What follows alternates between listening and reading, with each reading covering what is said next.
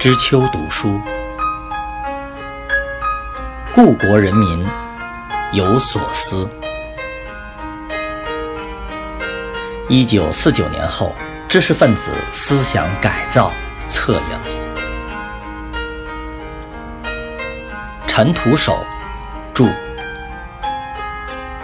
生活读书新知，三联书店出版。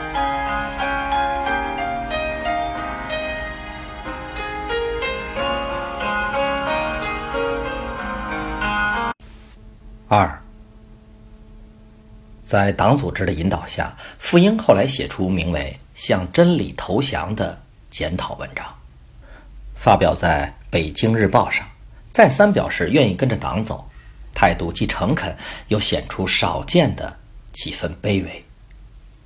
中共高层也有退让之意。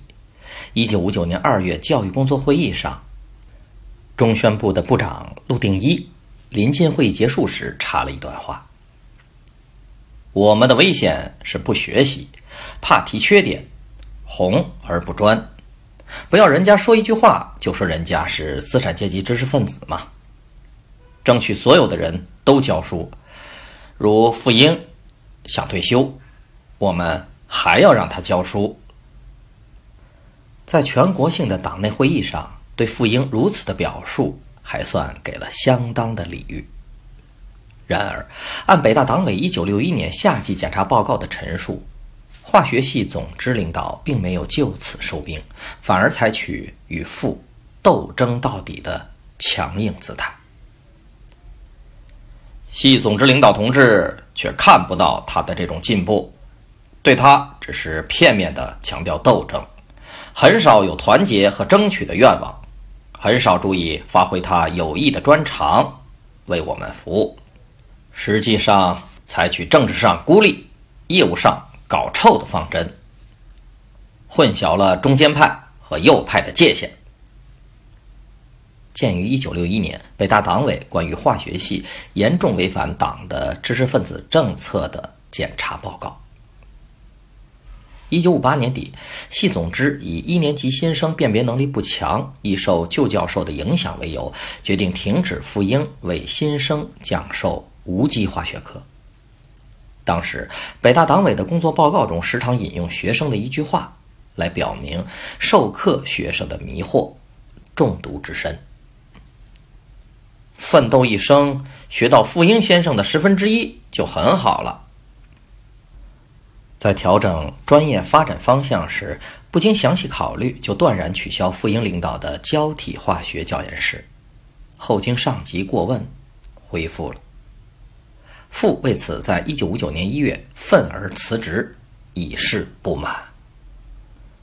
此事相争过程中，巧逢毛泽东对清华物理教研室对待教师宁左勿右一文的批示传达。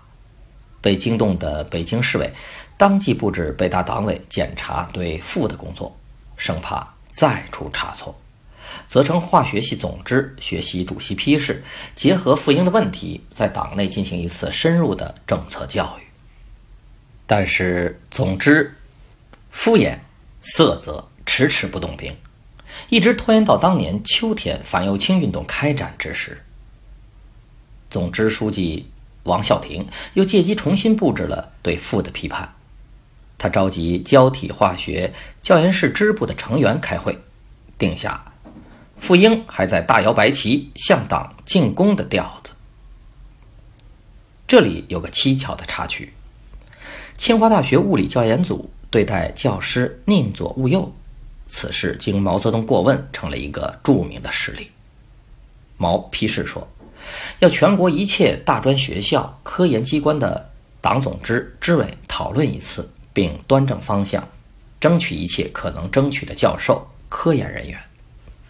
清华物理教研组的做法与北大化学系相近，比如同样认为高级知识分子都是从根本上反对党的教育方针，他们摆开阵势向我们进攻，必须还击。所有的统战对象都是促退派，把他们。摆在这里，只是为了树立对立面，认为提发挥老教师的作用，就会模糊阶级界限，放松斗争。现在到了党员可以取而代之的时候了。毛泽东含蓄模糊地点到了这种过左的工作方式，只是说阅读并讨论，没有出现他惯常激烈的批评句式。从事后效果看，不少高级知识分子还是以欣喜的情绪来看待这件批示，并有所期盼。但是，相当多的基层党组织只是草草应付，并没有采取改正的实质举动。对不满意的高级知识分子，依旧是变了幌子进行围攻和斗争。只不过，很多单位的斗争热度有所减弱。从1959年实际发生的过程来看，毛的批示是失效的，只是蜻蜓点水般的漂浮而过。在很大范围内被众人敷衍了事。化学系党总支一直坚定地认为，化学系实际上还是处于教授治系的局面。在一个时期内，是由傅英、邢其义等四个教授实行专政，教学科研、研究生的分配、助教的去留都由他们做主，甚至还猖狂地干涉党总支的内政，例如。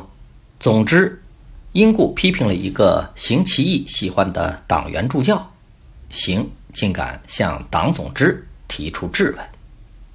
总之，欲发展一个政治上进步的副教授入党，也因为傅邢的反对，怕影响关系而不敢发展。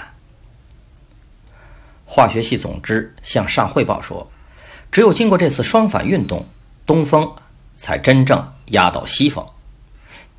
系一级的党组织才能普遍大翻身，总支干部才不会像过去忍气吞声的小媳妇模样，敢于召集教授开会做报告，敢于面对面的批评教授。对于这种系一级党组织日益强硬的姿态，市委主管常务的书记郑天祥在《关于知识分子的思想改造》一文中欣喜地总结道。此事说明，无产阶级的志气长起来了，资产阶级的威风打下去了，这是阶级形势的一个巨大变化。从一九五九年底到一九六零年春，是傅英最为暗淡的日子。系总之相继部署了缜密的斗争日程表，在新年座谈。评阅进奖、学习八中全会文件等会议上，对傅展开一轮又一轮的批判活动。批判的内容从学术观点、教学态度到政治立场和思想作风，扣帽子之多，事后让市委大感吃惊。如反对教育方针，和党争领导权，争夺青年，用白旗与党培养红专干部的路线相对抗。大肆散布反动思想，资产阶级的孝子贤孙，消极怠工，起了百分之二百的破坏作用，等等。对傅的学术专长和他在教学中备课认真、讲授清楚等优点予以全盘否定。傅英被迫参加助教顾悌之、研究生周乃福检查思想的会议，顾周。检查时主动谈到，傅引导他们走白砖道路，马上会议目标转向了傅，与会者纷纷指责他站在资产阶级立场，必然危害社会主义事业。鉴于北大调查组一九六一年六月，北大化学系在学习八中全会文件时，重点批判二十多位党外教授、助教。据一九六一年三月北大党委自查，从一九五八年起，化学系总支借调整科研方向之名，以不能参加保密项目之由，停掉了大多数教授的研究工作。十三个教授中有十个人，三年来几乎没有进行科学研究工作。总之，在党内摆出的不安排的理由之一是，害怕旧教授。拉拢政治性较差的青年教师、研究生，组成小集团和党对抗，靠着批判、打压傅英等知名教授的政治名声，1959年冬季，北大化学系无机化学教研室一举夺得了当年文教先进集体的称号。其事迹登记表上赫然写着：“深入批判傅英的资产阶级观点，青年教师已完全担负起过去傅英教授的无机化学课。一支又红又专的干部队伍正迅速成长。”青年教师华同文用辩证唯物主义的观点来阐明无机化学课中的重大问题，以大跃进以来的最新成果来丰富课程内容，改变过去无机化学课的面目。今年考试成绩优良达百分之八十六，而傅英讲课时考试成绩不到百分之五十。建于一九六零年初，北京市一九五九年文教先进集体登记表。年轻教师的授课考试成绩大大超过傅英的授课考试成绩，而且是高于三十六个百分点，足以证明年轻人的锐势和旧教授的不堪。最为关键的是，年轻教师能以辩证唯物主义的理论观点施教，这是傅英他们。